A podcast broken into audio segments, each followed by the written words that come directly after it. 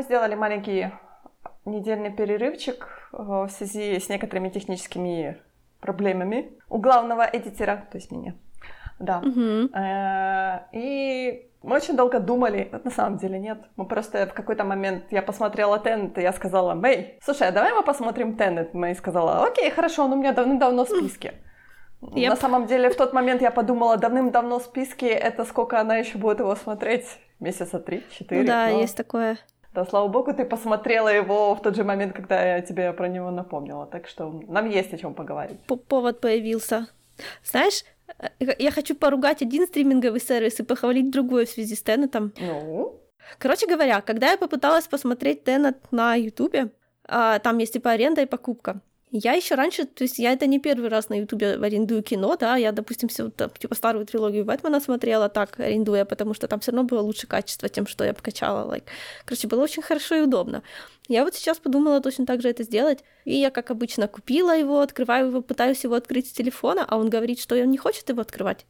Почему? Оказывается, YouTube, э, все каналы, которые старше, чем гугловская совместная история с YouTube, он записал их в э, типа корпоративные аккаунты. Внимание, да? что-то я не, не поняла ничего. Э, старше, чем гугловская история, что-то... Ну, то есть YouTube сначала же был сам по себе, потом они с Гуглом слились в едином экстазе. Там был Google Plus, вот это вот все.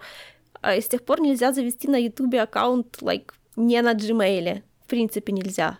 А мой аккаунт старше, да, то есть в какой-то момент я просто там поменяла почту и оставила его. И он, ну это я выяснила эм, гуглом, потому что я что-то не поняла. Я только что заплатила деньги, я не могу получить этот контент, потому что он мне говорит, извините, у вас корпоративный аккаунт, переключитесь на другой. Excuse me? Ну, в общем, оказалось, что да, он почему-то вот так вот всем поставил, это все связано с какой-то, с, опять-таки, умиранием Google+, а, короче, сплошные неудобства. Я могла его посмотреть на компе, а на телефон я мне его не давал смотреть, но давал почему-то его стримить. Я сначала попыталась посмотреть его просто, like, ну, у меня же на PlayStation есть YouTube, там он вообще этого фильма не показывает. То есть, то есть like, ты вообще не можешь туда зайти и, и посмотреть, что у тебя есть в купленных фильмах. То есть оно мало того, что работает плохо, оно еще работает плохо по-разному на разных устройствах.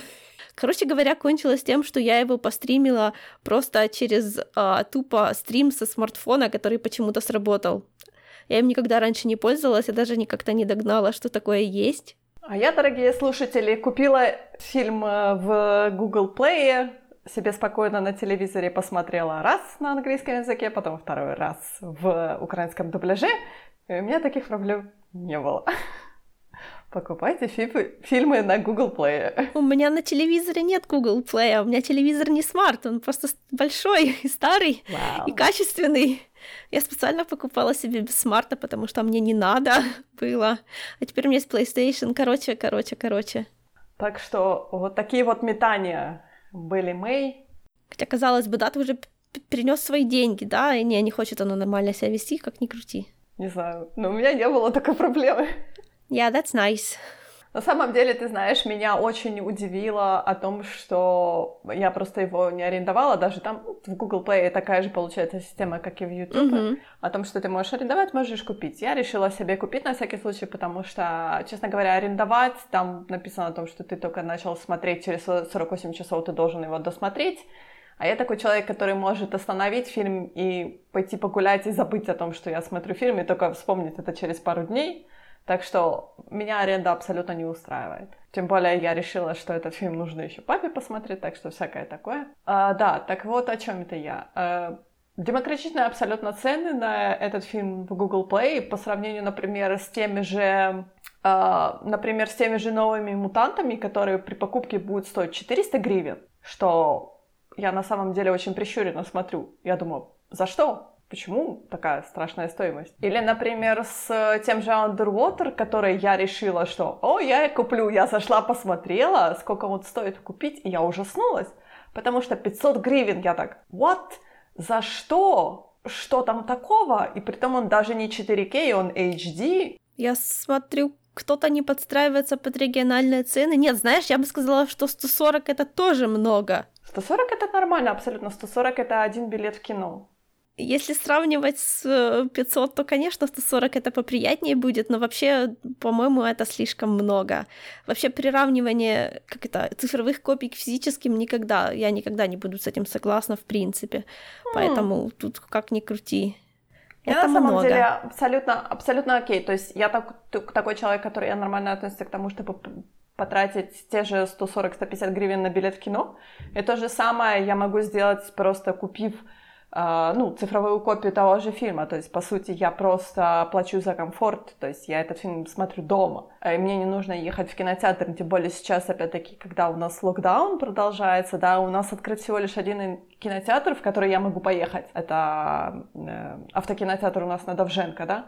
Но я не уверена, что тот experience, который я, например, получу в автокинотеатре, он будет сопоставим с тем experience'ом, который я обычно получаю в кино потому что все-таки смотреть кино с сидения своей машины, это, мне кажется, очень сюрреалистично, по крайней мере, для меня. Я бы разочек попробовала чисто по приколу. Э, ну, э, выбирай фильм, поедем, посмотрим. Да, я на самом деле понимаю о том, что вот автокинотеатры, почему они в Америке очень так как бы хорошо себя чувствуют, потому что там люди постоянно передвигаются на автомобилях, то есть у них автомобиль ну, это да. просто как велосипед, грубо говоря. И есть люди, я знаю, что даже много моих знакомых есть, которые просто, они, они настолько уже слились со своей машиной, что они в магазин под домом, они едут на машине. То есть для меня это дико, потому что я люблю ходить пешком. Для меня пройтись в два квартала для того, чтобы дойти до магазина, это все еще окей. Для них это уже типа, мол, в душ. Боже мой, мне лень ходить в душ, можно я на машине в душ поеду, я так.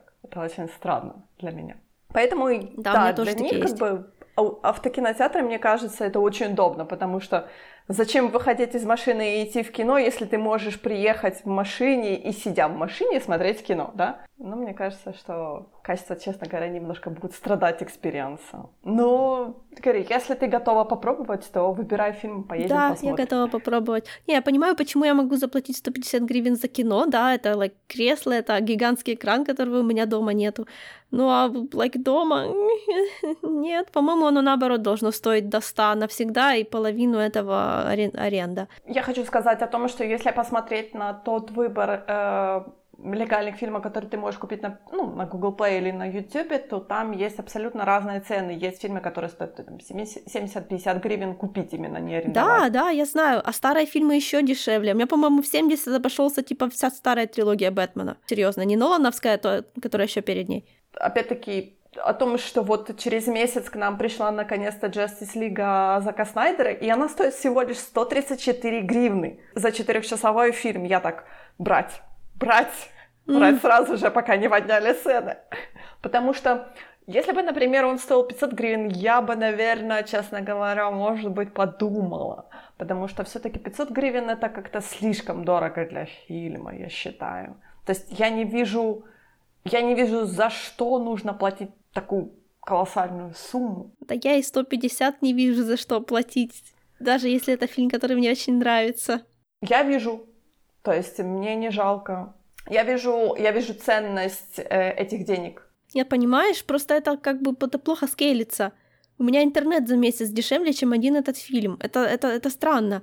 Like, цена чего угодно должна определяться соотношением, э, как это, сравниваться с прожиточным минимумом и все такое, с количеством денег, получаемых за час. А, а у нас получается, что это просто какая попала цена накинута, она совершенно, ну, виртуальная, несуществующая в кавычках вещи, не физические, которые, ну, странно, что с пиратством нужно конкурировать именно так, не понижая цены нормально. Мои родители бы скорее, я не знаю, что я не знаю, что бы их заставило заплатить 150 гривен за фильм. Это еще в кино, ладно, ладно, допустим, это целый лайк like, выход, вечерний выход, да, что-то как-то не, не, не связаны ценодатели с человечеством.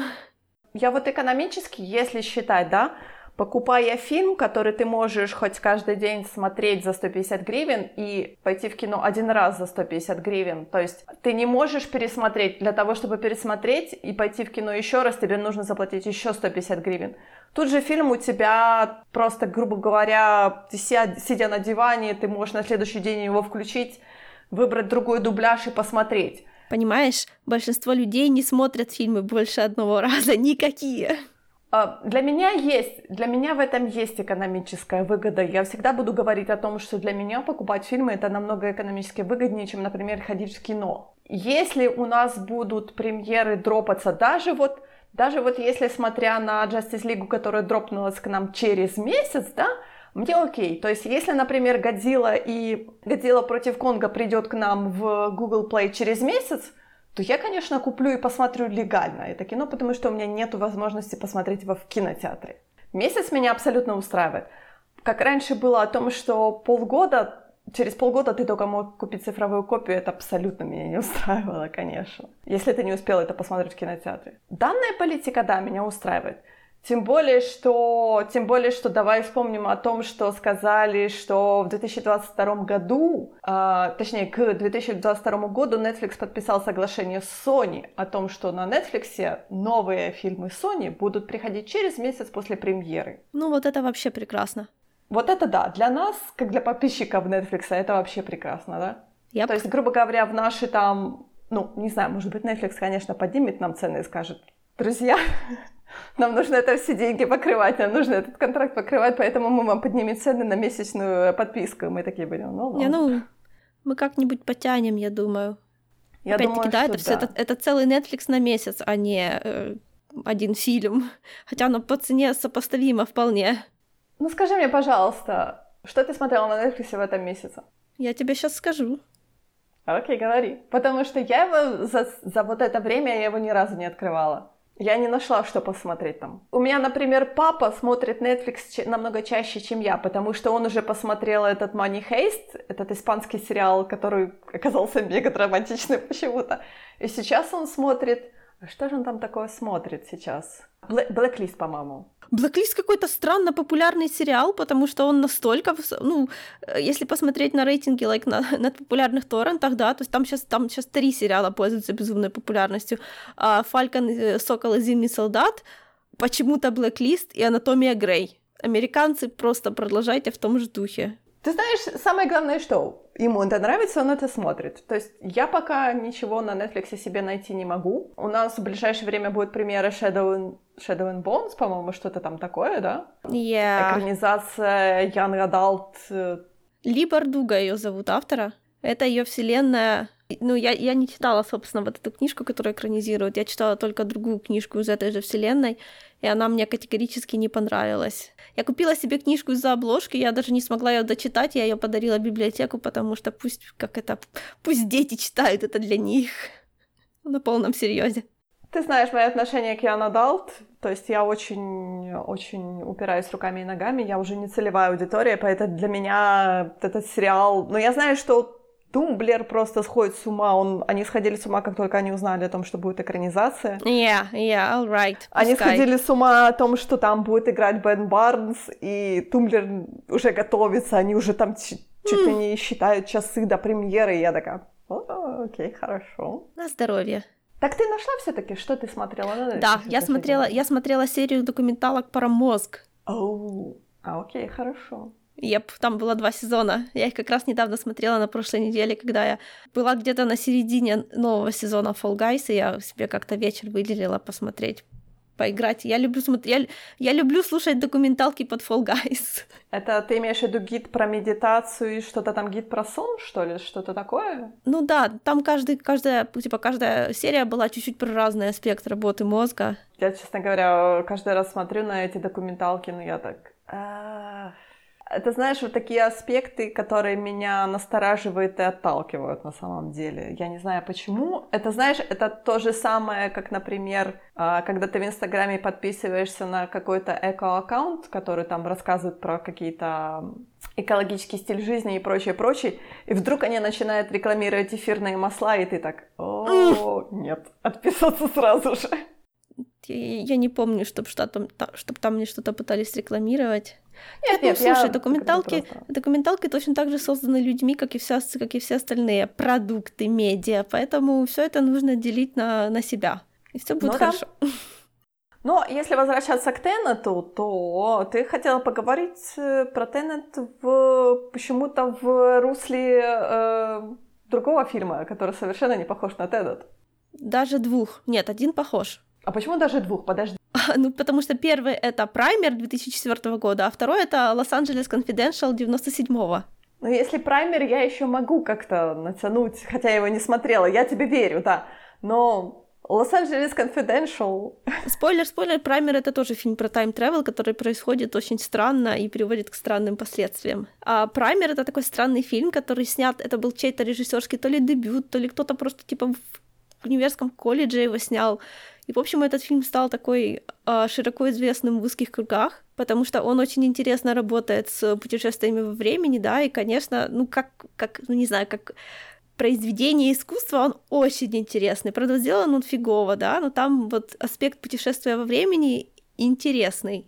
Он не, я не хочу просто его спойлерить, но хотя, опять-таки, как его спойлерить? Потому что есть такая категория типа вот сайфайных фильмов, которые сами по себе как такой, как пазл, да, то есть это такая как сложная головоломка, которую ты по мере э, просмотра решаешь.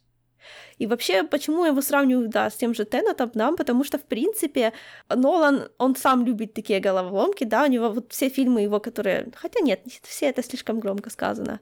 Я хорошо помню его Inception, потому что я его смотрела в кинотеатре, он мне понравился, и там была вот эта вот такая же структура, то есть для меня Теннет, он ассоциируется с вот этой вот загадкой, которую нужно в процессе просмотра разгадывать. Просто праймер очень запутанный, вот реально очень запутанный. Там реально тяжело разгадать эту загадку. Но опять-таки у меня получилось. Мне, оказывается, такое очень нравится. Что для меня совершенно новое. Никогда не думала, что я буду такие фильмы смотреть и как бы разгадывать в процессе, потому что я всегда думала, что фестивальное кино — это что-то очень скучное, там кто-нибудь обязательно колется или что-то такое. Наверное, потому что я несколько раз ходила на фестивали, типа, э, такого сложного кино, и каждый раз это была какая-то блевотина. Но, в общем, нет, не все. А, в общем, Теннет, как и Праймер, он такую, он предоставляет свою э, такую загадку, связанную с путешествиями во времени, и он тоже как бы предлагает тебе по мере просмотра ее разгадывать. Ну, я тебе сразу скажу, что мне не понадобилось два раза смотреть этот фильм, чтобы разгадать эту загадку. А, то есть это ты так на меня наезжаешь о том, что я два раза. Я смотрела два раза, потому что мне фильм понравился, и мне захотелось а, посмотреть. Нет, нет, нет, нет, не поэтому. Два раза его. Короче, из тех фильмов Нолана, которые я смотрела, этот мне понравился меньше всех, потому что он э, построен очень на... Во-первых, там вообще нет никакого патоса, что меня ужасно удивило, да, то есть там кроме вот этой вот головоломки со временем, а там больше ничего нету. Там нет никакого, это не завязано абсолютно ни на чем, что связано с э, раскрытием персонажей. Что удивительно, потому что, опять-таки, я, я, я такого от Нолана не ожидала. Ну и загадка была, ну, простая была загадка, да, к сожалению. Инсепшн на меня произвел в свое время очень положительное впечатление. Я не знаю, что ты, что ты меня приписала в хейтеры Нолана, потому что мне не, не нравится его, как это, The Dark Knight Rises, только поэтому. Но ты очень Come была вокаль, вокально по поводу да, трилогии Да, потому что, да, потому что, потому что мы, мы с Ноланом определенно очень по-разному трактуем а, Бэтмен Долгий Хэллоуин. Но это, в общем, не столь важно, да, в общем, я не являюсь хейтером Нолана, ни вообще ни в каком отдаленно даже, like, я очень хочу посмотреть его престиж, очень давно собираюсь потому что мне кажется, что премис там вообще какой-то офигенно классный. Это, во-первых, да, вот чисто по синопсису. Во-вторых, там есть камео э, э, файлов Дрездена, которые, ну, я, конечно, из сторонних источников об этом узнала, а не из самого фильма. Очень жаль, потому что я бы с удовольствием заметила это сама и покричала бы в удовольствии «А, смотрите, смотрите!» Я думала, ты скажешь, что там есть, есть камео, камео Боуи, который играет Теслу, но нет, ты сказала что-то совершенно другое. Слушай, мне, мне совершенно пофиг на Боуи по жизни. Я никогда не была поклонницей. Все с тобой ясно. Но файлы Дрездена, это вот, ты знаешь, это вот разные, разные ступени э, восприятия медиа, да. Там камео файлов Дрездена, там камео Боуи. Да-да-да, пофиг на Боуи. Да, конечно, пофиг на Боуи, да. Он всегда мне казался каким-то крепотным, который... Это же его известный фильм, там, где он к маленькой девочке клеится. Like, you know, fuck off. What? Я вообще-то говорю про Ну, этот его известный музыкант. фильм, там, где какая-то какая-то препубертатная девочка, и он такой в кожаных штанах с... А, ты имеешь в виду «Лабиринт»? Да, да. Вот у меня он ассоциируется исключительно с этим фильмом и исключительно в негативном смысле.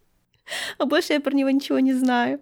Да, так вот, если говорить про Теннет, там нету загадки, но сам фильм, он интересен э, тем, как оно все развивается, потому что по сути, там есть какие-то отсылки к тому же Байошоку, это было очень приятно. Но, наверное, опять-таки, знаешь, это, может быть, не было такое, знаешь, intention.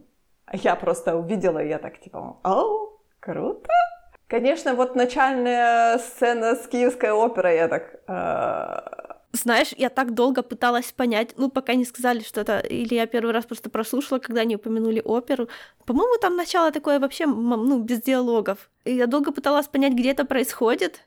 Нет, там была большая плашка перед этим зданием, где было написано «Национальная опера», что-то то, ли Украины, то что-то там такое, я не помню уже точно.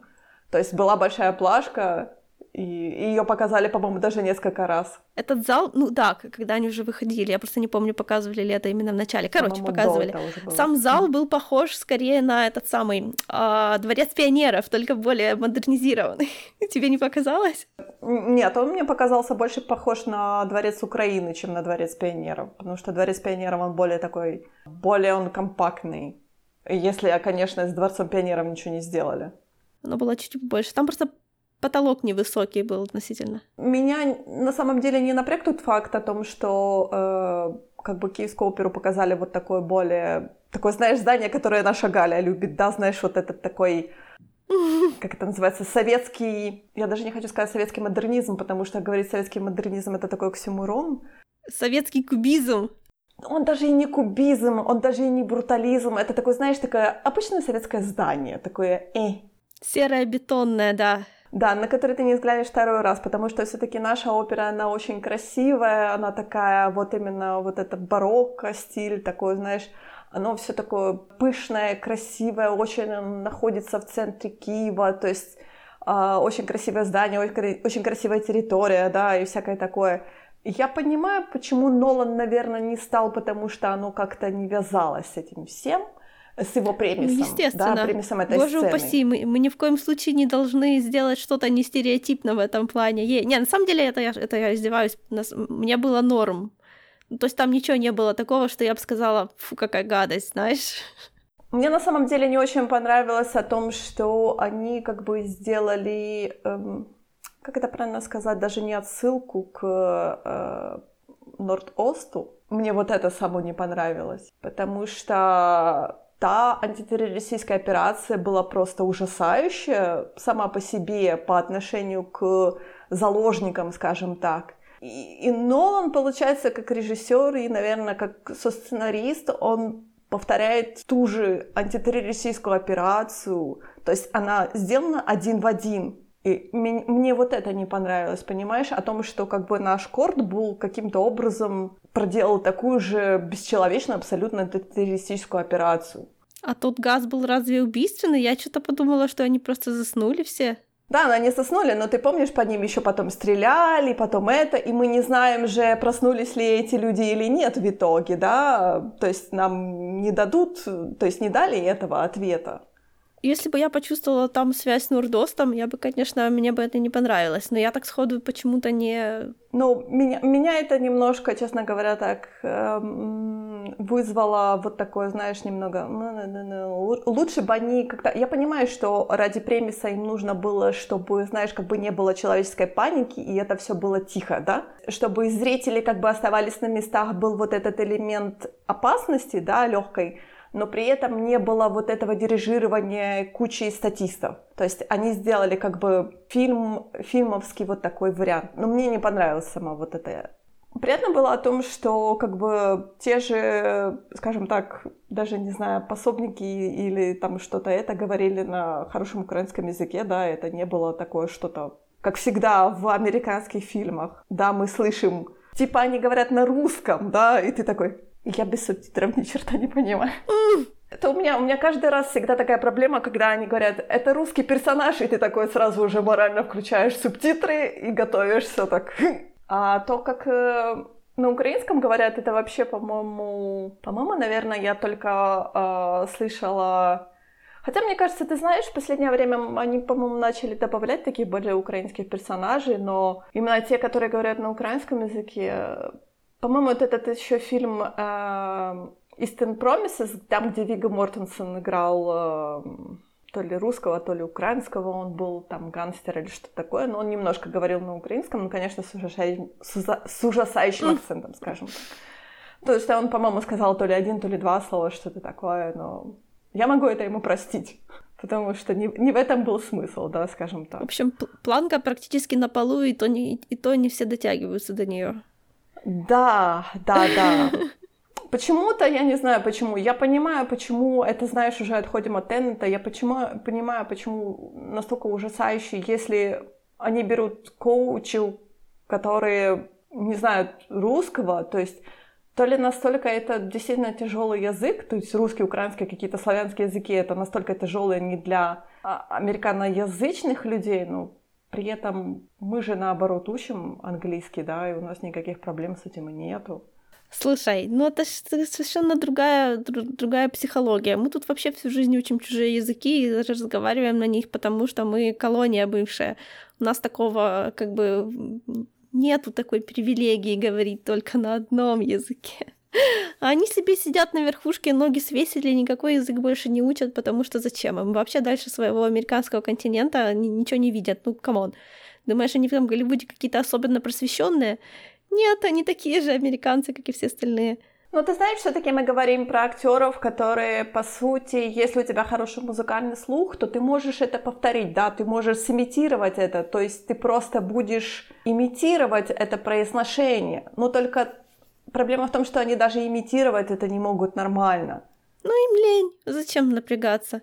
Это постоянное какое-то ужасающее, когда ты сидишь.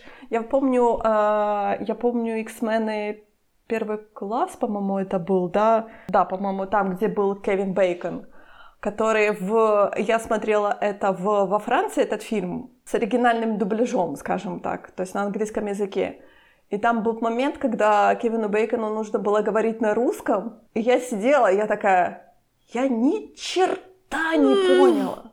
То есть для французов были французские субтитры, но я французский очень плохо читаю. И я такая, про что он вообще говорил? Что там было? То есть это была такая какая-то каша просто. Даже, знаешь, нету вот этого элементарного просто зазубрить те звуки, которые, я не знаю, грубо говоря, запиши их на диктофон, запиши их себе на плеер, просто заучи, как это звучит. Ну нет, это лень, зачем? Нет, это, это слишком сложно, кому? Но возвращаясь к Теннету, да, э, как бы весь премис о том, что э, вот у нас есть какая-то непонятная угроза, да, которая нависает над всем миром, но она такая какая-то угроза странная, да, никто ничего не говорит, когда наш главный герой, кстати, интересно, что у нашего главного героя вообще нету имени, да? Да, Хира протагонист. Угу. Да, он просто протагонист, да. И он бегает такой, типа, мол, скажите мне, в чем вообще угроза? То есть что вообще происходит, почему происходит. Мне нужно гоняться за ядерным оружием, ему все, ему все говорят, типа, не, то все намного как бы сложнее и тяжелее. И вот когда патагонист такой, типа, он идет, изначально это идет по обычному своему пути, да, как агент ЦРУ, то есть он идет какие-то ниточки дергает, то есть, опять же, он такие а, хватается за эту ниточку с поставщиками оружия, да, то есть, наверное, его естественная реакция, да, на то, что искать угрозу, это значит, там нужно где оружие, да. В итоге он приходит к тому факту о том, что наша угроза кроется в том, что время идет, точнее, наши враги могут э, пускать время вспять. Не, не, не совсем так. Ну, не совсем время. Я вот, ты знаешь, вот тут честно говоря, потому что... Эм... Там загвоздка была в темпоральных свойствах отдельно взятых объектов, типа. То есть это весь фильм построен на гиммике, а что было бы прикольно, если бы два, типа, в одно и то же время происходили как бы два одновременно таймлайна, только один шел вперед, а другой назад. Uh-huh. Uh-huh. Вот опять-таки, да, это фильм чисто, ну, это картинка фильм, это режиссерский фильм, это, это не фильм про персонажа, это фильм, чтобы пофлексить технологией, к сожалению. И как всегда, конечно, ну то есть опять-таки естественно, всего сравнивать с Inception'ом, и вот Inception был настоящий фильм, там было и то, и другое. А тут как-то, в общем, нет. Единственное, что чего мы узнали о главном герое, это то, что он еще круче, чем казался на первый взгляд. Ну, просто slow clap. Development, это был типа он... Нет. Мне, то есть, как бы, почему я, честно говоря, очень долго не, мог, не могла никак посмотреть этот фильм, потому что все говорили о том, что он про time travel, но он какой-то такой немножко закрученный, да, а, мы все-таки говорим, да, про инверсию, да, то есть обратный, э, реверсивный, скажем так, time travel, потому что наши герои могут путешествовать только, по сути, в прошлое, в настоящее они просто догоняются, то есть они переживают одни и те же события несколько раз, они могут себе позволить это – но у них нету такой возможности, потому что time travel все-таки он должен работать несколько сторон, да. А тут у нас ну, получается знаешь, только есть мы... же несколько школ time travel'а. Вот это совершенно четко, это уже сейчас пойдут спойлеры, конечно. Вот это совершенно четко, что все, что случается, это, и, то есть любой time travel, который случится в будущем, он уже был предопределен в прошлом. Что, ну, кстати, что, кстати, не очень сочетается с главной темой фильма, да, потому что мы, э, то есть нам говорят, что те, те кто путешествует э, из будущего, они это делают для того, чтобы предотвратить катастрофу. То есть, когда мы выясняем, что, собственно, чей это был план, да, что наш товарищ-протагонист в будущем дожил до определенного момента, он сам же запускает тот процесс, в котором сам же уже поучаствовал когда-то в прошлом. То есть все, что здесь делается из тайм тревела, оно уже все было в прошлом. И, к сожалению, это видно практически сразу. Потому что как только главный герой встречается с персонажем Паттисона, и у них происходит разговор, уже сразу понятно, в чем тут загвоздка потому что Паттисон ему говорит, короче, говорит о нем то, о чем может знать только like, друг, который с ним долго общался. То есть сразу было понятно, что это, ну точнее, что я сначала подумала, да, это что Паттисон с ним уже знаком был в будущем, и теперь здесь он просто как бы э, ну, то есть, когда еще даже не было оснований полагать, что Паттисон из будущего, да, все равно было понятно, что здесь есть какой-то загв... какая-то загвоздка с главным героем. Или он забыл, ну, или, да, или опять-таки уже, уже, уже тайм-тревел. Практически каждая загадка здесь телеграфится просто за 10 километров. Ну, настолько очевидно, как стыдно должно быть. Это было слишком, слишком топорно. Когда они впервые встретились, я все-таки посчитала о том, что герой э, Нил, да, героя Паттисона зовут Нил. То есть я посчитала о том, что все-таки он как поставщик информации, он должен знать информацию, да, какую-то о нашем протагонисте, потому что какой смысл ему тогда контактировать с этим человеком, про которого он ничего не знает. Этот момент я могла спустить как бы о том, что они э, идут постоянно, то есть он идет, например, постоянно какими-то повторяет свои шаги, опять-таки Нил как бы помогает нашему протагонисту в ситуации в перестрелке, точнее в Киевской опере. Ну там, ну там это еще не было заметно, естественно. Там не было заметно, но все равно они как бы так, знаешь, довольно-таки хитнули, потому что я очень долго думала о том, что протагониста спасает он сам, потому что было, знаешь, очень такой шот яркий. Я такая подумала о том, что окей, то есть вы сразу нам говорите о том, что вот у нас есть протагонист, да, который может сам себя спасти, так как у нас есть присутствует вот этот элемент тайм-тревела. И поэтому вся вот эта сцена в Осло была тоже очень... Э, для меня, я все-таки считала о том, что каждый из них борется со своим двойником, скажем так, из будущего и из прошлого. Да, вот это я тоже подумала, да. Я тоже решила, что это как раз они оба и есть. Оказывается, это был только один из них, окей. А, оказывается, да, протагонист. То есть тут они нас обманули на самом деле, потому что всего лишь э, как бы один персонаж повторялся аж три раза, да. Но Сама вот эта инверсионная как бы составляющая меня очень немножко э, вызвала вопросы, потому что говорилось о том, что там все наоборот, но при этом как бы все наоборот, но частично так, как у нас, но частично не так, как у нас. Дышать вы не можете, вам обязательно нужен аппарат, но при этом с глазами у вас будет все окей, да? Хотя вроде как mm-hmm. глаза у нас э, тоже особенно чувствительный элемент. Э, то есть они должны были, по сути, экипироваться с головы до ног для того, чтобы э, то инверсионное пространство, скажем так, оно должно было быть очень плохо для человека из обычного мира. Потому что, по сути, и солнце должно было влиять как-то по-другому, наверное, там должно было быть очень холодно. Потому что мы же говорим про полную инверсию, да? А на самом ну, да. деле она какая-то была довольно-таки частичная такая. когда протагонист вначале, он только из одного пистолета стрелял инверсионного, да, он сказал, что uh-huh. это ощущается странно. А представляешь, его все тело должно ощущаться так странно. Его должно было какое-то время, не знаю, колбасить как-нибудь, визуальные галюники какие, ну, я прям не знаю. Ну, короче, это было одновременно слишком намудрено и абсолютно не раскрыто. Там было много намудрено в очень маленьких деталях из серии «Кто куда побежал», но по факту это было совершенно неважно, потому что как только стал понятен принцип, сразу стало понятно, like, все. Как только а, как только Кэт сказала, что она видела, как с, э, like, с лодки прыгала женщина, которая, то есть она ей позавидовала, она хотела быть этой женщиной, я сразу поняла, что это, что это она сама, потому что уже был прецедент. Ну да, когда нам показали, когда Паттисон бежал, у него на рюкзаке был э, оранжевый брелок, такая веревочка, да, за которой камера проследила, сразу было понятно, что это будет нужно в будущем.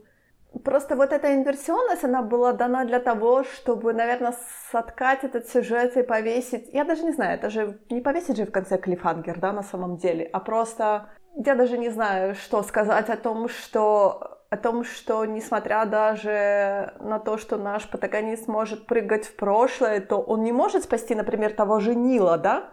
Потому что его смерть — это вот этот поинт во времени, который нельзя изменить, потому что его вообще нельзя трогать. Потому что если он попытается это изменить, то придет конец миру, да, скажем так. Да, насколько наш протагонист может что-то менять в прошлом, чтобы оно не влияло на будущее. Может, он вообще ничего не может не влиять в прошлом, да? Вот он, например, он спасает ту же Кэт в самом конце, да? А если он ее спас, то что это поменяет в будущем? Нам не дают на это ответы. То есть, как бы, на самом деле, по сути, вот тот же Нил, он, он как кот Шрёдингера, да, он и жив, и мертв одновременно для нашего протагониста. То есть протагонист знает о том, что он уже мертв, но при этом он знает, что он еще в каких-то временных ответвлениях он может еще жив быть. То есть он знает о том, что я в будущем встречу Нила, и я его э, буду его рекрутером. То есть я с ним буду разговаривать, я с ним подружусь еще раз, да?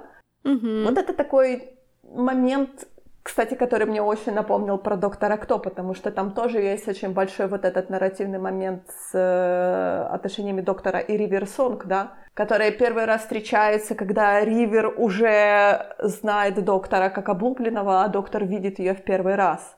И вот эти их отношения, они строятся в обратности, то есть доктор mm-hmm. узнает Ривер все больше и больше и больше, а Ривер при этом знает его все меньше и меньше и меньше. Тут получается, по сути, то же самое, скажем так. Почему говорят о том, что Теннет, он очень как бы вызывает ассоциации с доктором. А, окей, ну, меня не вызывал, естественно. Ну, да, естественно. Ничто из происходящего, да, не дало нам ничего нового узнать про персонажей, что очень странно. Вот реально этот фильм был завязан абсолютно не на том, что герои делают и почему. И его вот этот вот финальный месседж, да, то есть ты как бы не думай, ты все равно надейся, но при этом ничего изменить все равно нельзя. Да, да. Это как-то не вяжется чуть-чуть. Тут даже подвешенный ответ и отсутствие ответа бы смотрелось лучше, чем ответ, который мы получили, потому что он, он же был ну, однозначный. Мы не можем ничего изменить из того, что уже произошло. Что сделано, то сделано независимо от того, оно было сделано в прошлом или в будущем. Ну нет, мне кажется, все-таки ты говоришь э, немножко о другом, потому что у нас есть фиксированные поинты во времени, которые нельзя менять, да, потому что они очень важны для нас. А есть поинты, которые мы можем менять, мы можем как-то их э, туда-сюда двигать, да, о том, что у нас есть что-то, то, что мы должны трогать, мы можем трогать, да, скажем так, потому что оно как-то не очень влияет. есть что-то, что очень влияет. Вот это, знаешь, интересный факт, потому что, например, по сути, мне кажется, очень стрессово прыгать в прошлое и что-то там менять, а потом думать, блин, а, наверное, я сделала все хуже, давай-ка прыгну я в прошлое еще раз. То есть это, знаешь, такой, это, знаешь, как белка в колесе. То есть ты постоянно будешь что-то пытаться изменить, и при этом ты будешь делать каждый раз все хуже, хуже и хуже. Да, вот, собственно, то, что ты сейчас описала, это и есть премис праймера. Но ты знаешь, этот премис, который я описала, на самом деле есть очень-очень старый фильм, который называется «Машина времени», который типа такая очень модерновая экранизация, ну не модерновая, скажем так. Герберта Уэллса, небось? Да, да, да, да, да. Угу. Там, где еще э, Гай Пирс снимался. То есть а, она была тоже построена на том же премисе, о том, что главный герой постоянно возвращался в прошлое и пытался поменять какие-то ивенты, но становилось все хуже, хуже и в итоге машина времени как бы взбрыкнула, и он отправился в далекое прошлое, и там она сломалась. Ага, ну вот видишь, тоже, то, то, то, тоже не character-driven сюжет, но при этом четкая комбинация. Там, ну, там фильм, честно говоря, был не очень. А праймер построен на том, что там двое друзей случайно изобрели машину времени, которая работает, они там совершенно другим занимались, они были учеными, айтишниками, физиками, вот это все дело. Эта машина времени работала по очень специфическим условиям, ты мог отправляться только в прошлое и только в то время, когда эта машина уже существует, потому что а, ты как бы перемещаешься относительно ее. А, и на вот этом вот гиммике было построено, типа, потому что а, эти, ну, герои начали, типа, путешествовать, и там оно снято гораздо более запутанно, чем Теннет, вот просто гораздо, там буквально даже нужно а, следовать ну, говорят, да, что там нужно следить за том, э, какие кадры на какие похожи, там, вот, чтобы последовательность вообще понять. Но как только ты понимаешь одну суть петли, то есть они как бы все время из одного или почти того же момента в будущем отправлялись все более и более далекое прошлое, чтобы повлиять на разные вещи. И там все свелось к тому, что один герой, э, ему показалось, что э, как это переделывать все по сто раз это глупо, а другой, наоборот, построил на этом всю... То есть он решил вообще, ну, ничего больше другого не делать, только скакать. Потому что это позволяло ему э, находить, на, типа, оптимальные варианты прожи... проживания одного и того же момента. А, и там в конце так, типа, получилось, что для одного героя... А, то есть мы смотрели на это все типа, с точки зрения одного персонажа, да, в момент, когда наш герой только рассказал второму своему другу о том, что он изобрел машину времени, этот друг, это уже был друг, максимально вернувшийся из прошлого, да, то есть практически к моменту, когда машина была изобретена. Это да, вот это вот символ Теннанта, э, да, вот эти скрещенные пальцы. Вот это четко как в праймере. Только там, не знаю, просто гиммик другой по-другому обрабатывается.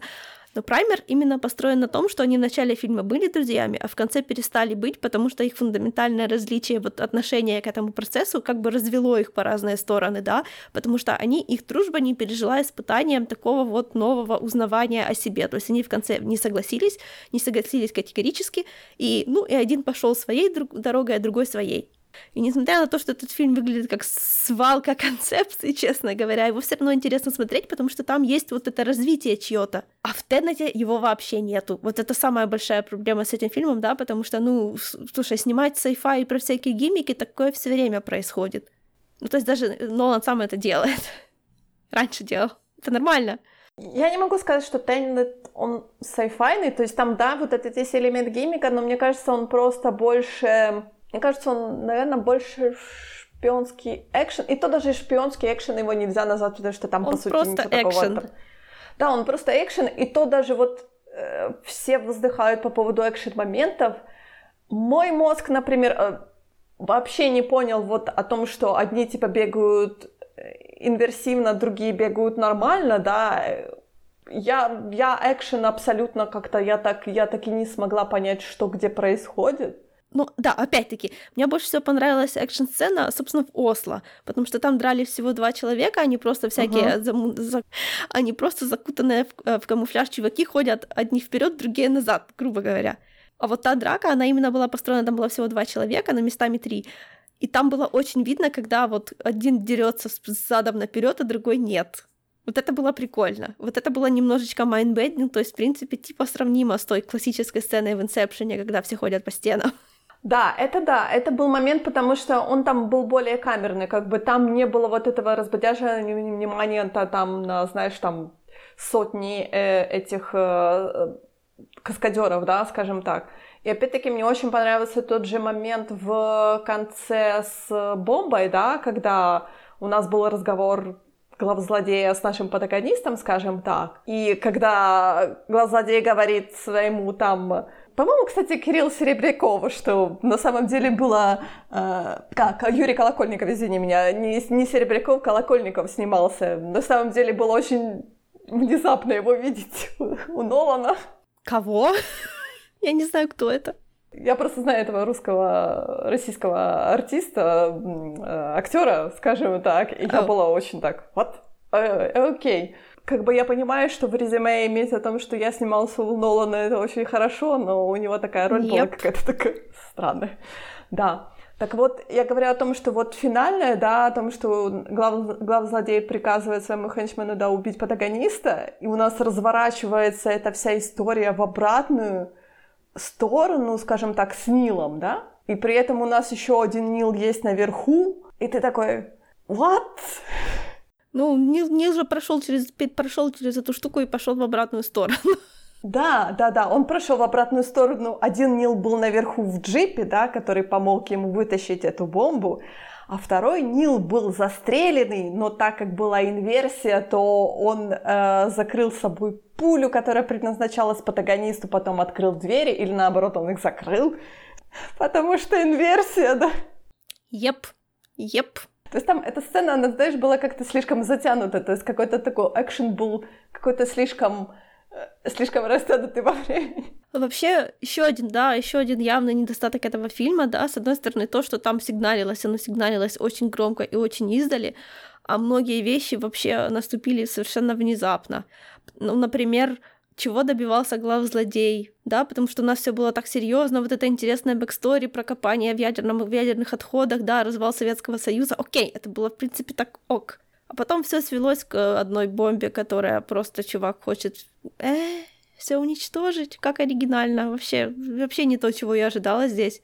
Ну как, наш главзлодей, по сути, он спелся с теми, скажем так, людьми из будущего, да, которые посчитали о том, что их предки виноваты в том, что случилось с будущим, да? Да, и это раскрыто в крошечных кусочках диалога, да. которые вообще как бы к общему нарративу отношения никакого не имеют, хотя это и было самое интересное на секунду. Ну да, но тебе нужно этот пазл складывать как бы самому. И да, понятное я дело, что тут это... получается, тут получается интересы совпали, да. Будущее хочет уничтожить э, прошлое, и наш главзлодей, он такой говорит, окей, я вам помогу, потому что это совпадает с моей, с моими интересами, скажем так. Я настолько эгоистичный, что я готов за этот мир с собой в могилу даже, даже то, что у меня есть сын, которого я очень люблю, потому что он все-таки любит своего ребенка, да, но он говорит такую фразу, я очень жалею о том, что я привел этого ребенка в этот мир. В мир, который, в мир, который вот-вот умрет. Да-да-да. То есть он, угу. э, он как бы поступает, он считает, что он поступает, он приносит себя в жертву, знаешь, как вот как, э, как мартер который идет впереди и несет этот флаг, о том, что я делаю, uh-huh. я делаю одолжение всему миру, что я убиваю этот мир, что вы никогда не увидите это плохое прошлое, где э, реки высохли и э, моря заполонили там города и прочее, да. Понятно, это, это мне понятно было, но мне немножко смутил тот факт о том, что мы переживаем, получается, эти события на яхте э, два раза, да, один раз все было окей, второй раз то есть вот эти, знаешь, какие-то вот эти пинпоинт моменты, которые почему-то меняются, и наши главные герои говорят о том, что вот это тот момент, а я такая сижу и думаю, почему? В прошлый же раз все было окей, почему вы считаете, что в этот момент все пойдет плохо? Вот Понимаешь, да, интриги, интриги никакой нету. Мы уже знаем, что все прошло хорошо, потому что мы уже здесь были. И да, и нет. Это ты говорю, это знаешь, это как код Шрёдингера ты не знаешь, пока ты не пройдешь этот момент, ты не знаешь, все ли прошло хорошо или все прошло плохо, да? Но мы его уже проходили. Да, это... Он же уже был. Ну вот тут такое, знаешь, это такое, какая-то вот именно такая очень странная... Я не знаю, как это объяснить. Вообще, э, совершенно, ну, опять-таки, да, вот такая дурацкая мелочь, когда в конце, э, уже ближе к концу, герой Паттисона про него говорят, да, он всегда умел лучше всех взламывать замки. Так сидишь, да, почему нам этого никогда не показали? Почему, когда они вдвое, вдвоем как раз взламывали двери, хотя это было в сюжете, то, то э, господи, герой Паттисона ничего не делал. Почему? Герой он делал, он Вашингтона раз... взламывал двери. Но у героя же Вашингтона там, по-моему, да, у протагониста же там сломалась эта отмычка, помнишь? И Паттисон э, там чуть ли не ногтями вскрывал эту дверь. Ты же помнишь, там этот момент был? Ну да, э, так в том-то и дело, что это протагонист ходил с ключами, грубо говоря, и открывал дверь. А Паттисон стоял рядом и как это, волновался. Самое главное, протагонист не мог запомнить код. Он постоянно вводил этот неправильный код, и Нил же там сначала вводил ну, этот потому код. что он, он, он, в, он в конце разнервничался просто. Ну да, конечно. Тут смотри, агент ЦРУ, который разнервничался на стрессовой работе. Это очень странно, на самом деле. Их, по-моему, учат такому. Я надеюсь. Ну, вообще, да, когда ты это так говоришь, то пожалуй. Но в фильме мне реально показалось, что он просто немного, ну, вышел из себя. Как потерял контроль чуть-чуть. Ну, у него там все, у него. Он еще же до этого, помнишь, он еще так он еще когда, э, когда они только ждали, как самолет врежется. Вот, кстати, мне понравилась часть просто врежающийся самолет. Вот это вот как это, как они там да, золото клали, как никто не будет смотреть никуда, кроме э, взлетной полосы. Да, вот это было здорово. И когда, и когда э, протагонист и Нил идут вместе с этим сотрудником э, этого Пентагона в Осло, я не помню, куда они там шли, но так красиво шли, в общем, еще э, протагонист еще так тяжело дышит, и Паттисон вот за него заступается, типа, а там, типа, он йогой занимается. Лайк, like, чувак, ты секретный агент, почему ты нервничаешь так очевидно? Сопишь как чайник. Там не нервы, там же вот этот был премис о том, что будет запускаться газ, который вытесняет кислород. Ну да, И да, он дышал да. для того, чтобы, я так понимаю, прочистить свои легкие и увеличить... Э, это вот эта техника дыхания, когда ты перед погружением, ты очень долго очень глубоко дышишь, когда ты раскрываешь свои легкие, чтобы больше воздуха вместилось. И он делал то же самое, по сути. Но я не знаю, зачем Но это Паттисон было. этого не делал, заметь. Это было, это было странно. Это было... Ты понимаешь, мы же не знаем, сколько герой и Паттисона проходил уже этот коридор, скажем так. Мне, мне резануло, в общем. Это такое, ты знаешь, это просто был такой, знаешь, немного немного странноватый момент, особенно ты знаешь в этот момент, когда, ну не в этот момент, перед этим моментом э, состоялся вот этот рассказный диалог между Кэтрин и протагонистом, Кэтрин, которая рассказывала про эти склады в Осло, да, и я на самом деле, когда я первый раз смотрела этот фильм на английском, была очень моя вот главная претензия к этому фильму о том, что звук сведен просто ужасающе, то есть музыка перебивает весь диалог, это, мне кажется, это ужасно. Вот я просто. этого вообще не заметила почему-то. Да, я, я уже почитала. Да, когда Теннет примерился в кинотеатрах, американцы очень возмущались, особенно в начальных mm-hmm. сценах в опере. Они говорили, что было очень плохо слышно. Мне было окей, я не знаю почему. Но вот именно вот эта сцена, вот эта сцена рассказа Кэтрин про эти склады в Осло, она меня очень просто... Я, я сидела, чуть ли не знаешь, я чуть ли не ухо прикладывала, да, то есть я забыла включить субтитры, и я такая думаю, что я мучаюсь? Сейчас я включу субтитры, я хотя бы прочитаю, что происходит, потому что я не слышу, потому что я слышу только вот эту, знаешь, громкую музыку, которая забивает диалог. И вот когда в дубляже они немножко, конечно, дело скостили, чтобы это было нормально слышно, ну, тут еще может быть зависеть от того, как у тебя телевизор настроен, в принципе, потому что, если я не ошибаюсь, у меня всегда стоит, типа, вычленение звука, там есть такие, типа, опции, да, то, типа, чтобы диалоги четче звучали, в принципе. Возможно, вот именно обработка твоего медиаустройства mm. это немножечко, то есть я не заметила. Я смотрела, я э, смотрела на компьютере первый раз в наушниках, в своих хороших наушниках, и я говорю, это, ага. вот это, это, знаешь, это именно вот этот, вот этот кусок этого фильма, где я понимаю, что там еще был такой, знаешь, артистический прием, как бы прием эм, режиссера, когда вот этот а, музыка у нас забивает диалог, потому что, знаешь, как бы музыка добавляет напряжение, оно такое, знаешь, такой, знаешь, шпионский момент, когда герой Нила, он должен все эти моменты, все эти камеры запомнить, запомнить. И у нас, знаешь, как бы показывается с его точки зрения, когда он перестает слушать этого как бы менеджера, да, и он начинает этот пинпоинт mm-hmm. выстраивать этой комнаты о том, что э, забей на менеджера, вот у нас важный момент, мы должны все запомнить.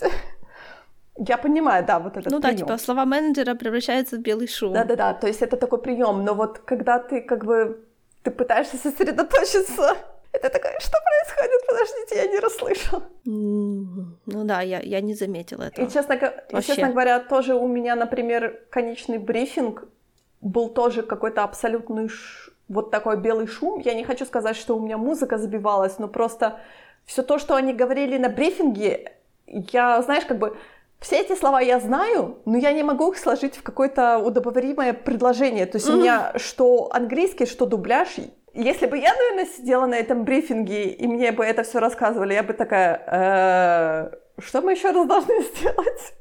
Я такая думаю, чё? Чё еще раз? Еще раз? Еще раз? То есть, вот, знаешь, вот этот момент у меня тоже очень как-то...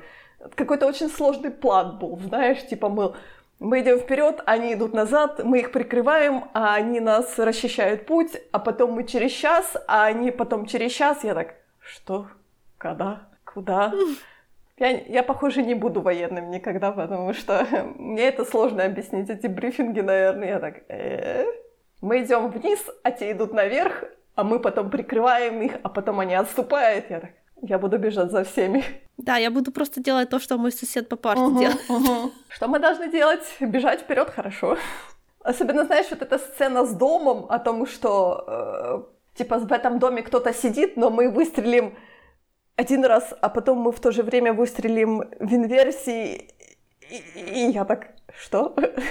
Слушай, он просто, он просто хотел сделать, чтобы дом лайк like, клево так сначала сверху рушится, потом сверху строится, потом посередине взрывается, потом он типа складывается. Вот это весь вся суть этого момента была. Да, но я, честно говоря, так, что происходит, почему происходит, в чем смысл? Это было уже абсолютно неважно, да, вот эта вся беготня, она никакого, ничего не, не принесла, потому что мы и так понимали, что происходит и куда это все ведет. Если бы там просто два человека пошли обезвреживать бомбу, это было бы то На же самом самое. деле, да, то есть э, вот этого всего большой вот этой экшн-сцены, наверное, ну, я понимаю, что это должно, должна была быть такая большая, знаешь, большая гигантская кульминация, да, но на самом деле, если бы там действительно были эти два или три человека, которые бы просто пошли бы обезвредить бомбу, да, было бы, мне кажется, намного, ну, по крайней мере, намного на это удобоварение смотреть, что ли. Я не знаю. Это, мне кажется... Ну, так же ж недостаточно запутываешь. Это ж надо, чтобы все думали, вау, как запутано. Ну, вот эта запутанность Нолан прикрывает здесь, что у тебя была недостаточно проработанная идея. Не пропеклась.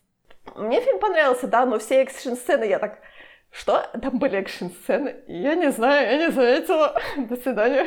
Да, были хорошие какие-то экшн да. И опять-таки вот эта погоня погоня по трассе была хорошая, но потом реверсивная погоня по трассе была очень такая... Э, она меня запутала, опять-таки. По-моему, последняя интрига для меня в этом фильме была, это кому принадлежит зеленая машина, которая лежала на дороге сначала, она когда они ее видят, лайк, такая зеленая машина лежит. Ну, такая... А, по-моему, бежевая такая, какая-то была. Бледно-бледно такая, такая бежево-зеленовая, какая-то, не знаю, оливковая. Ну, Бледно-оливковая. Короче, неважно. Та машина, которую они сначала видели, как она просто лежит вверх тормашками, а потом, пока они проезжали мимо, она как бы выпрямилась. Uh-huh. Вот это была последняя загадка. Правда? Это была загадка? Ну да, потому что когда это происходило, я не поняла, что это за машина. А потом, когда герой в нее сел, когда он возвращался обратно, I was like, а, окей, okay, I see. В целом фильм мне понравился, но есть там такие моменты, которые ты так одним глазом так, что происходит? Ну ладно. По-моему, он очень-очень средненький. Но смотреть его было легко. Я не заметила, что прошло почти 2.30 или сколько он там был. Мне понравился. Мне понравился фильм о том, что он, знаешь, как бы он заигрывает с путешествиями во времени, но не так, чтобы, знаешь, он немножко, знаешь, как ребенок с пустышкой играется. Вроде как и страшно, mm. а вроде как и не очень страшно. То есть не было такого, знаешь, момента, как меня, например, путешествия во времени иногда просто начинают бесить тем, что они просто ломают всю вот эту какое-то строение мира, физику и прочее, и меня это бесит. То тут оно, знаешь, такое оно было из-за того, что вот этот премис инверсии, знаешь, так, типа, мол, ну, на самом деле это не путешествие во времени. Это такой, ну, хорошо. Ну, на самом деле это может быть путешествие во времени. Это такой, ну, вы как-то решитесь. Что вы хотите сказать. Дежавю был просто бесконечно лучший фильм. Конечно, сравнила. Просто я даже не знаю, они даже не, на... не то, что ни на одной полке, они вообще ни, ни в одном магазине находятся. Ну, прости меня, ты сравнила. Конечно, конечно. Ну, они, ну, их тоже есть чего сравнивать. Вот именно Теннер для меня это больше вот такой вот кот в коробке, да, то есть просто пока ты не откроешь коробку, ты не скажешь, жив ли этот кот или мертв. Он одновременно и так работает, и так работает. То есть можно, знаешь, как бы строить домыслы, но при этом вроде как и тебе не дают простор для того, чтобы строить домыслы, потому что вроде как сам сюжет говорит о том, что у нас ни черта не линейно, но на самом деле у нас довольно-таки линейный сюжет, да. Единственное, что там не линейное, это uh, like, развитие персонажей, потому что его там нет. На MDV отзывы like или десятки, или единицы. Я просто, я в шоке. Я не знаю, чему я до сих пор удивляюсь. Хотя пора бы уже перестать это делать. Ты знаешь, пока существуют каналы на YouTube, которые объясняют фильмы. О, come on. Ну, знаешь, объяснять уже вышедший фильм Особенно, ну хорошо, ладно, когда это делают люди на Ютубе, я еще понимаю почему. Но когда вышедшие фильмы начинает объяснять человек, который его сделал, это просто настолько низкопробное, я не знаю, у тебя было все время мира, чтобы все объяснить на экране. После того, как ты его выпустил, ты уже ничего не должен объяснять. А если ты думаешь, что еще что-то надо объяснять, то ты, like, садись два. Нолан разве объяснял Теннет? Нет, Нолан, к счастью, а, нет. А, то, то я уже я аж испугалась, думаю, Нет. что я пропустила. За, за таким он не был замечен пока что, слава богу. А тут ты так начала говорить, я думаю, может, какое-то есть большое интервью Нолана, где он объясняет Теннет, он говорит, сейчас зрители, которые вы не поняли, поставили мне единичку на IMDb, я вам сейчас все объясню. Все такие, ну-ну, ну-ну. Я просто хочу сделать такие shout-out фильмы Лос-Анджелес. Okay, okay. Хотя даже они, они никак не связаны, ну Вообще реально никак. никак просто... не связаны. Лос- просто, понимаешь, Лос-Анджелес Confidential написан там практически, да, там практически нет никакого сюжета тоже. То есть там реально, ну, ну там типа детективная линия, но она, не, не могу сказать, что она прям лучше, чем в, в Теннете но она настолько хорошо написана, там у каждого персонажа настолько классная своя арка, которая что-то делает, которая что-то меняет. Даже чувака, которого убили посреди фильма, он все равно умер так, что ты его запоминаешь, и ты как-то все равно хорошие эмоции с ним связаны остаются. Хотя на ровном месте, там же вообще ничего не было. И каким-то образом этот сценарий, он связал сюжет и арки персонажей, да, то есть там понятно, почему эти герои являются протагонистами именно этого фильма, потому что они все подходят к интерпретации происходящего с разных сторон, и он на них на всех как-то влияет. Это так круто. Я, я не знаю, просто вот как раз это последний фильм, который я смотрела как раз перед Теннетом, и оно мне настолько бросилось в глаза, насколько много качественно написанного всего в LA Confidential, и насколько его вообще просто нету в Теннете какой-то в каком-то мы странном таймлайне живем с недавнего времени, тебе не кажется? Мне странно очень э, говорить о том, что ты посмотрела LA Confidential, фильм, которому уже, наверное, лет 10, если не 15, и говорить о том, что в странное время мы живем. Не-не, я имею в виду, это как, как это? Странное время, что сейчас это как бы уже отходит немножечко, как ни странно. Я, Подожди, я не знаю. но зритель... Ты так говоришь, как будто у нас Марвел не выпускает по пять фильмов в год, которые собирают миллиарды в, в прокате, и ты говоришь, странное время мы живем. Так я же говорю, что это какое-то странное время, потому что с тех пор, какие фильмы стали сильно, сильно одинаковыми, там like, вообще не на что смотреть, кроме спецэффектов. Но Теннет, по-твоему, сильно отличается от этого? Не особо. Ну, ты знаешь, на самом деле, да. Если мы говорим про те фильмы, которые у нас скажем так, в наше вот в локдаун ковидное время, и то мы с тобой с Теннетом опоздали, да, кошмарно на полгода, если не на больше, потому что Теннет был еще летом, летом прошлого года, по-моему, он mm-hmm. был. То есть мы почти, грубо говоря, на целый год опоздали с этим фильмом. То на тот момент действительно ни черта не было вообще. То есть у нас, у нас локдаун закрылся Underwater и Соником. Ну что ты хочешь сказать про то, что mm. у нас сейчас Естественно, у нас сейчас ни черта нету. Я, я как-то я, я как-то более широко имею в виду, потому что последние годы очень мало чего, что мне кажется, что хорошо написано вообще в принципе. Um... Это очень странно. Все... Я недавно жаловалась, это, правда, не тебе, но я много жаловалась на то, что мне сериалы сейчас современные вообще не заходят, потому что они все какие-то ни о чем. Они вообще как будто не написаны, они какие-то раздутые пузыри. Я, блин, когда я смотрела... Да, это э, анекдот дня, это то, что я смотрю Supernatural спустя 20 лет, как они начали выходить, ну, не почти 20. Да, и это так странно, потому что когда я их смотрела тогда, мне показалось, что это сериал такой, ну, не, не, не так, like, ширпотребный, ниже среднего. Но потом я прихожу к этому, к Supernatural после а, вот этого свежего пилота, который про э, куски НЛО, которые все ищут. После того, как я, после того, как я посмотрела Raised by the Wolves, после Синхроника, после, ну, не хочу примешивать сюда Shadow in the Cloud, потому что он все таки был, там была божья искра веселая. В общем, ты приходишь к Supernatural и понимаешь, что это вообще так ничего сериал там хотя бы есть какой-то, ну там like, кто-то писал его, да, вот там слои, слои всякие есть, ты можешь в процессе делать теории, и они потом будут подтверждаться. Подожди, подожди, ты на каком? А, на втором. А, ну у тебя все еще впереди. На самом деле там, по-моему, до четвертого сезона да, все я окей, понимаю. а потом начинается такое повторение, и ты такой сидишь так, по-моему, я эту серию ну, хорошо, но пока что но пока, просто я же говорю, раньше мне казалось, что это сериал такой себе, а сейчас, после того, что снимают сейчас, мне показалось, что это просто вау, какой сериал. Это как-то, это, это неправильно. Почему это происходит? Потому что большие, большие студии хотят заработка, они смотрят на то, что сейчас приносят много денег, а приносят сейчас много денег, что пустое кино. И все режиссеры жалуются о том, что, извините, у нас нам не дают денег на нормальное кино, нам дают денег только на развлекательное кино, потому что только это кино может привести зрителя в кинотеатр. Да, да, ужасно. Ну так... Это просто кошмар какой-то. Э, как это, развлекаловка слишком стала дорогая слишком много денег тратится на изготовление продукта, и потом этот продукт не выходит на, как это, на рынок, пока его не одобрят 500 маркетологов, 10 тестовых групп с маленькими детьми до трех лет, и еще что-нибудь в таком же духе. И его шлифуют просто до неузнавания, вообще никакой текстуры своей не остается. Тут Supernatural просто муа! Отличный сериал он вообще по-другому смотрится, понимаешь? Мне по нему не чувствуется, что это какая еда, какая-то еда, которую для меня уже кто-то жевал. Подожди, это еще в будущем. Я говорю, посмотри, например, на тот контент, который дает Disney+. Он весь развлекательный, да, тот же «Мандалорец». Мы его смотрим, потому что он про Когда-нибудь, когда-нибудь посмотрю. Ты «Мандалорца» уже смотрела аж два сезона. Нет, я имею в виду, это, это, это был укол в, в адрес Диснея, потому что легально я не могу а, посмотреть Дисней+. А, а, а, ты в этом yep.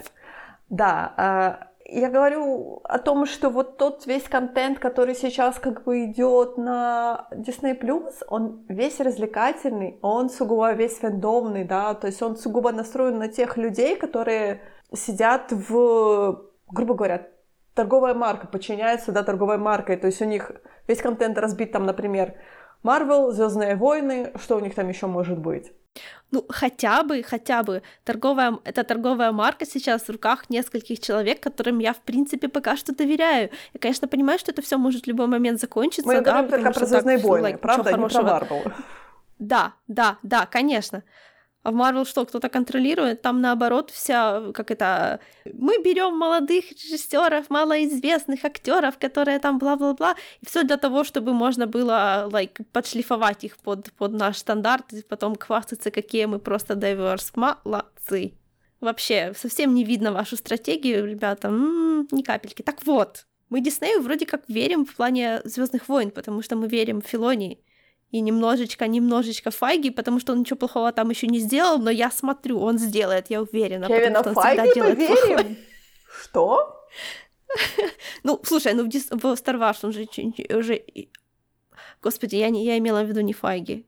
Филони и Фавре мы верим. Фавро, да. Но они, он тоже на F. Это хорошая ошибка. Я не знаю, это как-то ты так оговорилась, я так аж, я, я так аж, знаешь... Нет, фаги, фаги я ни за что, фаги нет. внутри, честно я говоря. имела в виду Фавро. Я имела в виду Фавро, потому что под Файги Фавро же тоже прогнулся. Прогнулся до какой степени? Файги-то его выпросил, получается, после второго Айронмена, когда сборы упали, да? И он сказал, типа, мол, все, хватит, до свидания. Ну, прогнулся в плане, что он продолжает сниматься в этой еба. Шарашкиной конторе. Я так думаю, что у него все таки есть какой-то контракт на то, что хорошо вы можете использовать этого персонажа, ладно, ради бога, но они же его поперли с Марвела, по сути, когда у него упали сборы. Они же Возможно. Его я бы на его месте больше бы не снималась. Ну, мы не знаем просто, мы же абсолютно таки не знаем, какие контракты у Диснея. Я думаю, что там кабала такая кошмарная о том, что я, я представляю себе, как э, Крис Эммон сбился за то, чтобы выйти вообще из этого франчайзинга и хлопнуть дверью и сказать «да больше никогда». Удачи тебе, деточка. И то же самое, как, э, э, э, скажи, я скажу, боже мой, Роберт Дауни младший. То же самое. Я так представляю себе, как он с ноги открывал, наверное, этой двери и говорился чао, лузеры, я больше никогда с вами не буду сниматься. Я так думаю, он, он очень долго праздновал этого. Я надеюсь. И то же самое, дайте, пожалуйста, паспорт Себастьяну Стэну, потому что он выглядит с каждым днем все хуже и хуже и хуже. Я не могу на это смотреть. Мне его жалко уже становится.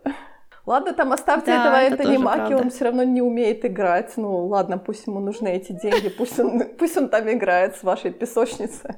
Кстати, это немного автоп. Ты видела эту прекрасную новость, что что Райана Джонсона, Райан Джонсон хочет снять серию Мандалорца, и вообще он там давно тусит. Вот видно, когда человек like, со стори групп все делал, да, вот он до сих пор с ними дружит, до сих пор у него корона не упала, до сих пор он с ними хорошо ну, подожди, заинтересован эти слухи, в этом всем, а не как некоторые. еще перед вторым сезоном Мандалорца, и...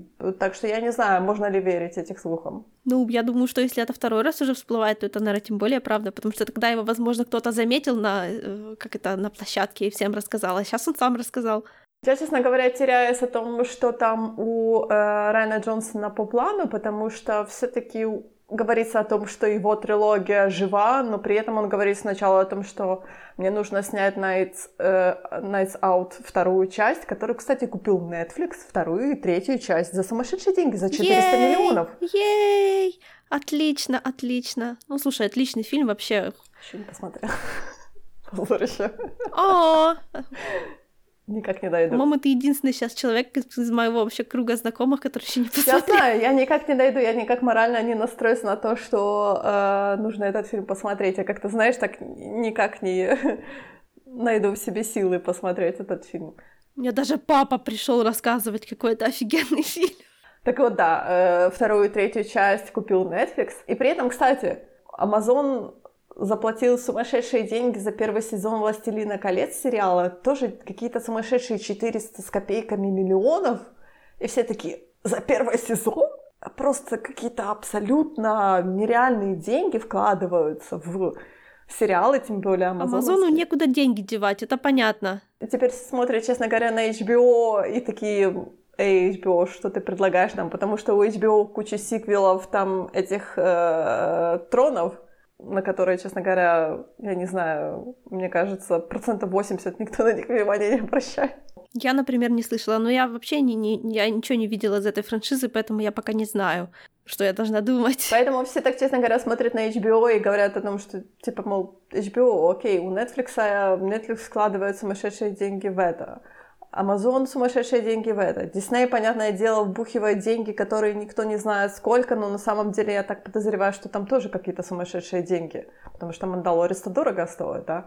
А мы говорим о том, что еще марвеловский контент, который тоже очень дорого стоит. И, и все такие типа смотрят на HBO и говорят о том, что типа, мол, а что ты нам предложишь, дорогой HBO? HBO молчи пока. А хотя бы Мандалорец развивает вообще кинематограф. А, ты имеешь в виду volume сам по себе, вот эти LED и... Конечно. Да, да, да, да, да. Но проблема в том, что, например, что нам дают марвеловские сериалы? Ничего.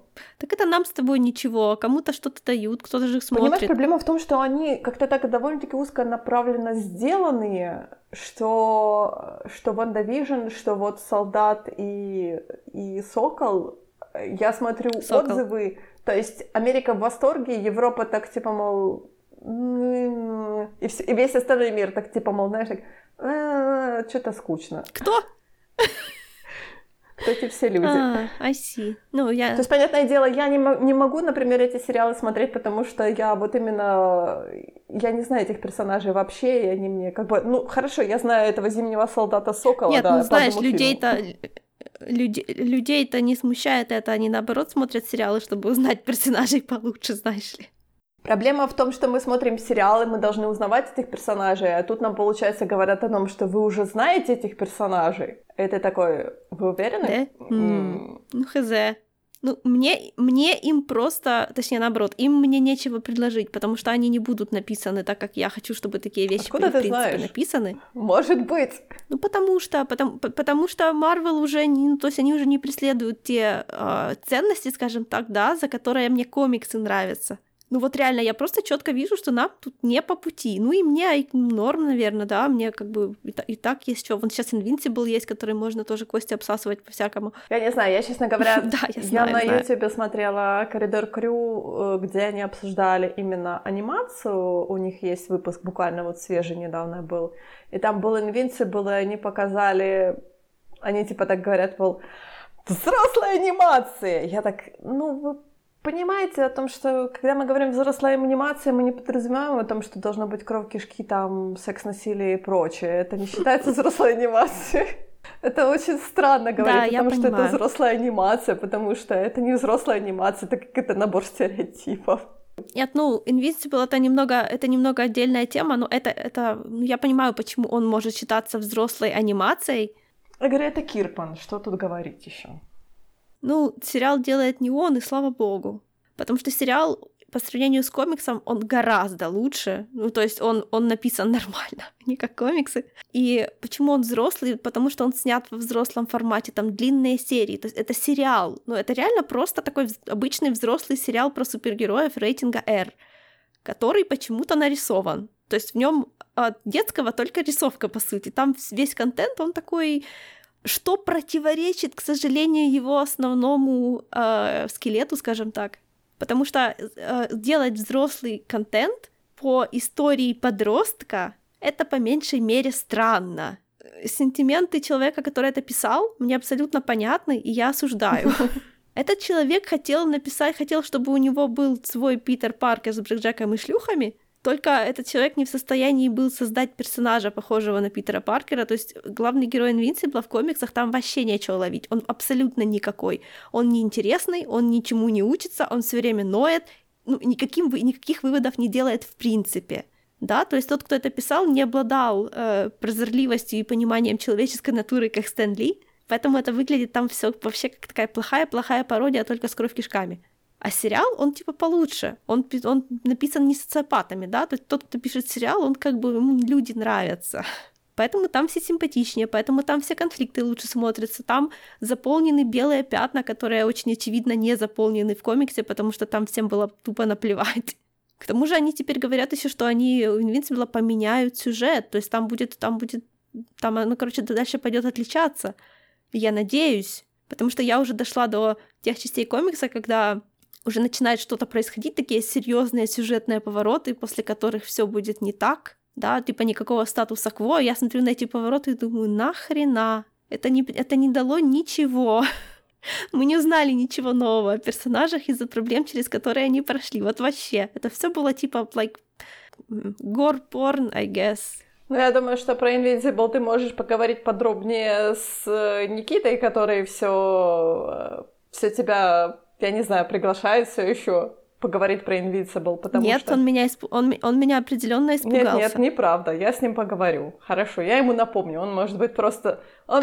Я ему объясню, что он на самом деле не испугался, если, нет, если нет. он не поймет, ну, я просто, еще Он может быть просто очень занят, так что я ему напомню о том, что а, про Invincible э, ты должна с ним говорить, потому что я на самом деле не собираюсь смотреть. Это то же самое, наверное, как у меня с отношения с The Boys, который, типа, первый сезон был, да, такой интересный, второй был на самом деле уже такой а, играл уже на по инерции от первого сезона, и ты уже смотришь, и ты понимаешь, что, наверное, вот этого шарма первого сезона во втором сезоне не осталось, и уже нечего ловить. То есть, знаешь, тоже такие, типа, мол, взрослый подход к супергероям. Да, вы про это говорили в первом сезоне, а что вы можете дать во втором сезоне? То же самое. То есть вы говорите все то же самое. Там были, конечно, пару интересных моментов, но ради этого смотреть второй сезон и вот ждать третьего сезона, я не знаю, наверное, нет. Знаешь, вот это такое ощущение, что почему-то, когда говорят о том, что что-то взрослое, да, то это должно играть на каких-то моих, я не знаю, для меня взрослое это значит хорошо проработанный сюжет, я не знаю, какие-то отношения больше, какие-то эмоции, может быть, более сильные, чем, например, в каких-то, скажем так, ориентированных на подростков, на детей, да, там сериалы, там анимация или что-то такое. Но почему-то почему-то для создателей взрослые это значит, у нас будет кровь, у нас будут кишки, у нас будет там насилие, да, постоянное, непрекращающееся. То есть это не показатель взрослости, наверное, это показатель какой-то несостоятельности, что ли. Если, конечно, Марвел, если, конечно, Марвел о себе не врут, но когда я читала их like, историю, то комиксы Серебряного века, они не предназначались детям. Это вообще не было такого понятия детские комиксы. Это были взрослые комиксы. Их вон солдатам на войну давали, чтобы они там развлекались, да? То есть это было совершенно... Ну, не было такой связи, типа комиксы равно дети.